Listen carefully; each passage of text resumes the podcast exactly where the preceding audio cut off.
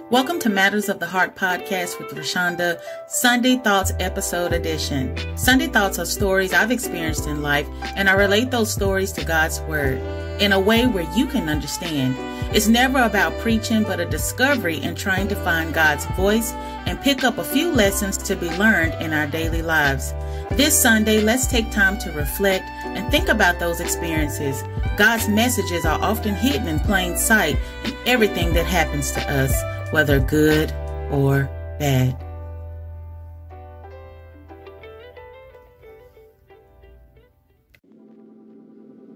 Hello, everyone. Welcome to another Sunday's Thoughts episode. This is the Matters of the Heart podcast. I talk about inspiration, motivation, wellness, and mind peacefulness here. I share experiences, advice, and knowledge to help you as well as myself improve our life and learn more. The content is always 100% positive, and your host on this discovery journey is me, Roshonda. Hey there, and welcome. I appreciate your time today and want to say thank you. As of today, the Matters of the Heart podcast has 150 downloads. this podcast started in late November, and honestly, I didn't think I'd get any hits, but I guess there's someone out there enjoying the episodes, and I'm grateful. So, thank you so much. Is it me, or do you feel funny sometimes celebrating yourself or an accomplishment? Because it seems like people fall off or stop supporting you.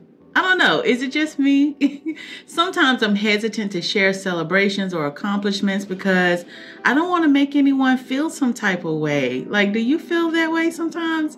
Do you, do you know what I mean?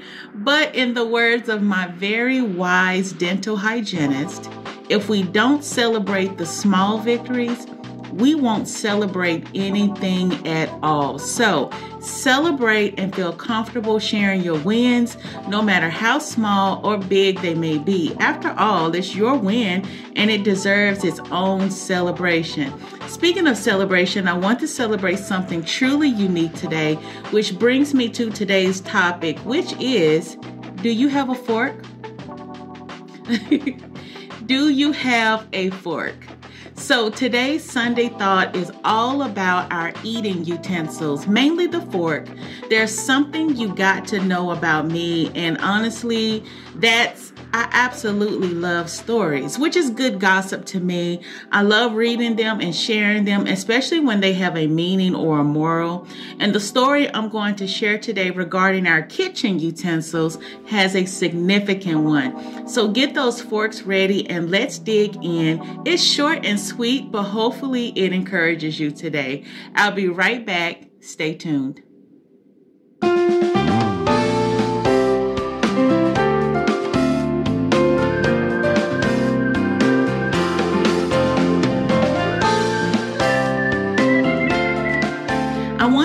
You a question. Do you happen to have a fork? I'm sure you're probably thinking, who doesn't? But that can be a real question for those of us that have forks that disappear once you put them in the dishwasher. I promise you, I think I have a dishwasher monster awaiting the dishes, and the only thing it wants to eat is forks because I can't ever seem to find one when I need one. Do you have a dishwasher monster? However, maybe the dishwasher monster loves forks because they have a significant meaning to them, which takes me to my next question. Do you know what the meaning of the silverware trio when it's placed in front of you at a restaurant. Do you know what that really means? And honestly, I, I, have to be honest. I learned what that whole meaning was, those shiny utensils, um, what they meant from the movie Pretty Woman starring Julia Roberts, and which happens to be one of my favorite movies. To those that seen the movie, remember when he was trying to teach her what the salad fork was and the dinner fork was and the placement of each? Yeah, I was learning right along with Julia Roberts. I just never knew that there was much significant meaning behind utensils. I just knew that some were big, others were small, and okay, now where's the food? I'm a big foodie, okay? Where's the food? Okay, I see the forks. I'm glad I got one. Now let's eat. But everything in life has some type of symbolism or meaning to it. As the adage says, there's a reason for everything, and that statement couldn't be further from the truth. Since that time of learning what utensil was used for what, I never really gave another thought to utensils having any other meaning until my my sister sent me a copy a couple of years ago uh, of this story uh, that brought a somewhat spiritual meaning to one particular utensil, and that was the fork. And I'm going to share that after this.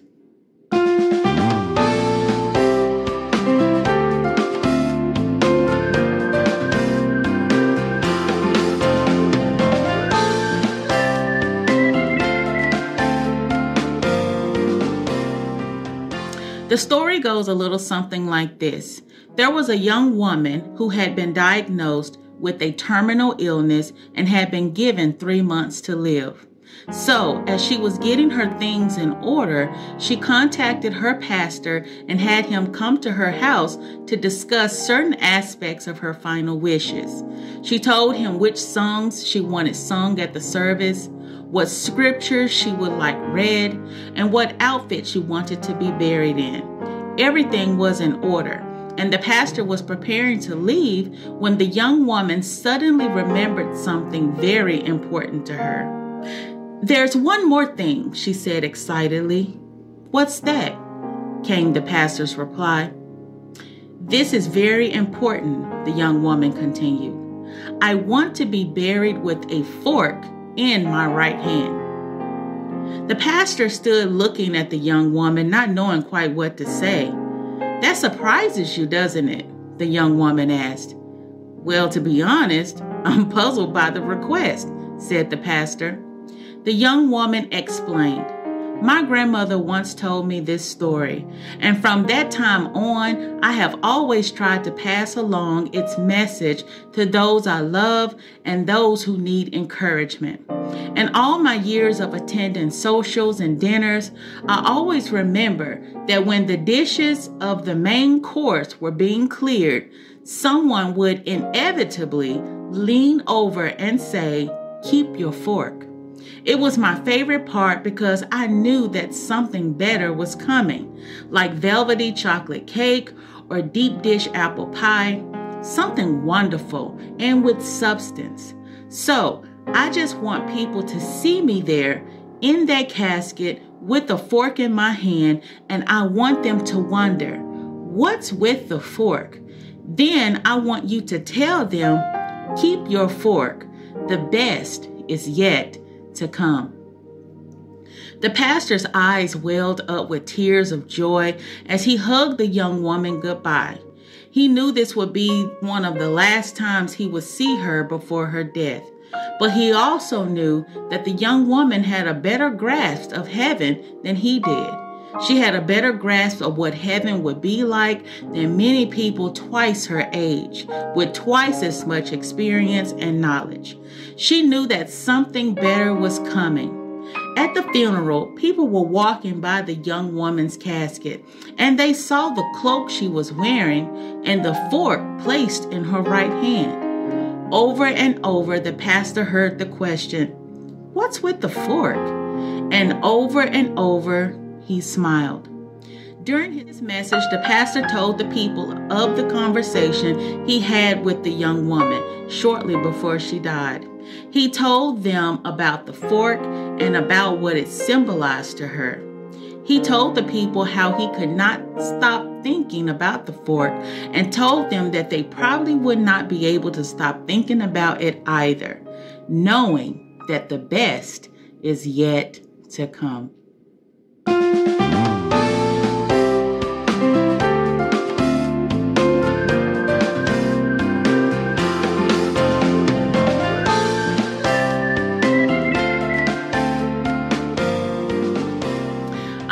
After that story, you'll begin to look at your fork as not just some small eating utensil, but now you'll look at it and eat off of it with purpose.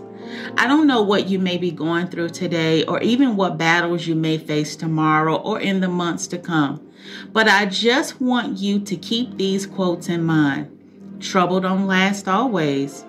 joy comes in the morning, but most importantly, your best is yet to come.